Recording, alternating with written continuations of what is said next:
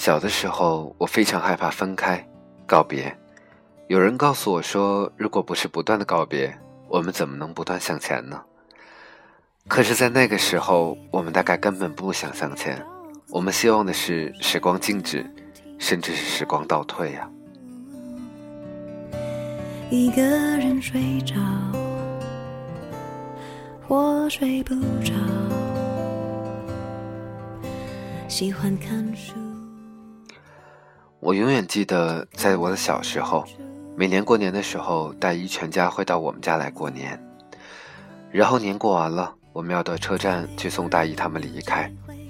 那个的时候的我，像一只泄了气的皮球。那个时候的心情，大致可以称为失落，但当时我还不知道这个词。小的时候，我能做什么呢？只有极不情愿地摆着手说再见，再见，然后满脸都是眼泪。那是我能想起的最早的一些关于告别的场景，虽然当时的我也知道这并不是永别。人小的时候呢，虽然总是对未来有强大的期待和憧憬，但也常常被当下的反应弄得不知道如何是好。或许所有人，包括你和我都一样，小的时候就一定要经历这种小小的告别吧。而现在，等我们长大了。面临的告别越来越多、越来越大的时候，我们才恍惚发现，我们要用一生的时间去丰富对于告别的体验。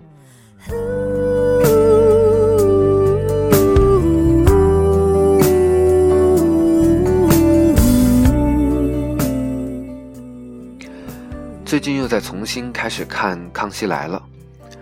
最后一集，当蔡康永和小 S 依偎在床上，貌似随意却很认真的告别的时候，我被击中了。我完全能够感受到他们真的在很隆重、动情的告别。我能体会到这个认真里面的每一丝和每一分。蔡康永说，他们可能是幸运的，很多主持人在他们还没有思想准备的时候，就被通知节目被砍了。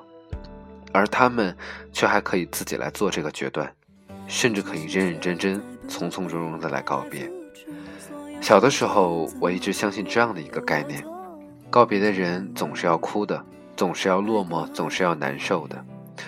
那种可以把事情安排的妥妥当当、满是仪式感的人，又很从从容容的人，大概都是不科学，也是不正常的。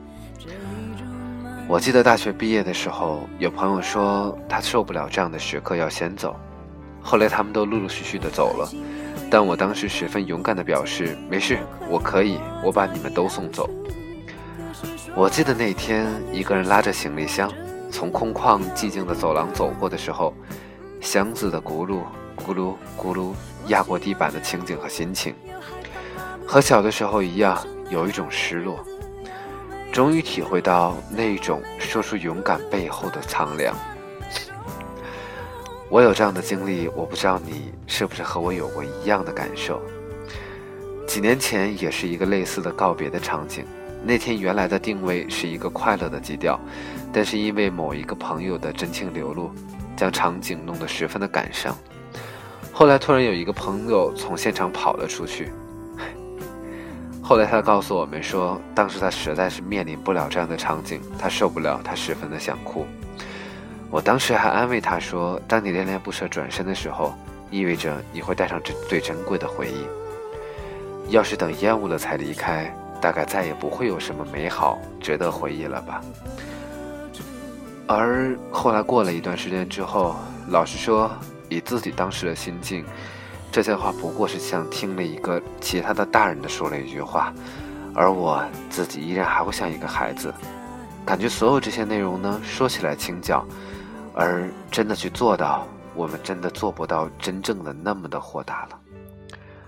后来，人生中辗转需要不停的告别，而我呢，也越来越熟悉，或者说越来越需要去面临和一切说告别。在陌生的环境中重新去抱团取暖，后来也慢慢的发现越来越难同人深入的交往，但也越来越体会到告别的用意。告别不像你吃完了一块好吃的糖果，不像你花光了所有的钱，这些东西再难得，也会有再拥有的机会，而这种再拥有，完全可以等同一样的复制。而你在认识新的朋友，他再也不是你当年那个在也恋恋不舍的那个人了。所以每一次告别，其实都是一次彻彻底底、完完全全的失去。大多的时候，我相信你和我一样，我们都不能幸运到像蔡康永一样决绝的是否要告别，但我们却也可以选择用什么样的态度来告别。就像电影《后会无期》里面说的那一句：“每一次的告别，最好都用力一点，多说一句，可能这就是最后一句；多看一眼，可能就是最后一眼。纵然再认真的告别也是告别，也是心如刀割，但又怎样？与其在猜疑和猜忌中拉长这个周期，在日后耿耿于怀，倒不如在告别的时刻，就堂堂正正、认认真真的告别。”让告别也漂漂亮亮了。别再寂寞的拥抱。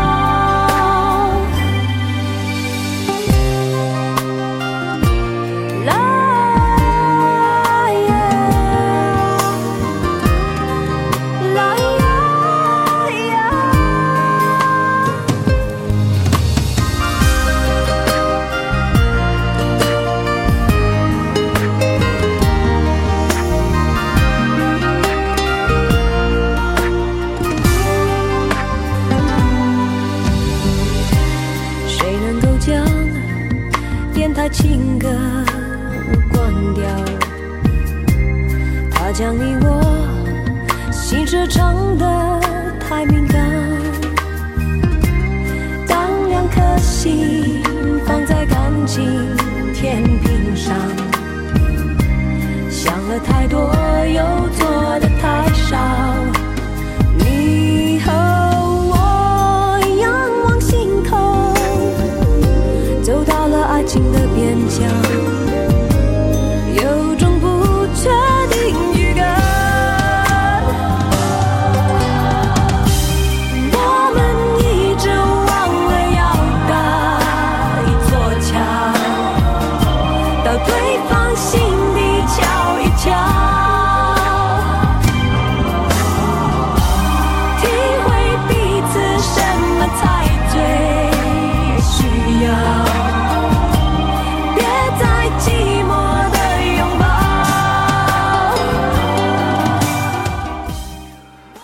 我不知道你在哪里，用怎样的方式，在什么样的时间听到我的声音。我也不知道你已经经历过多少次的告别。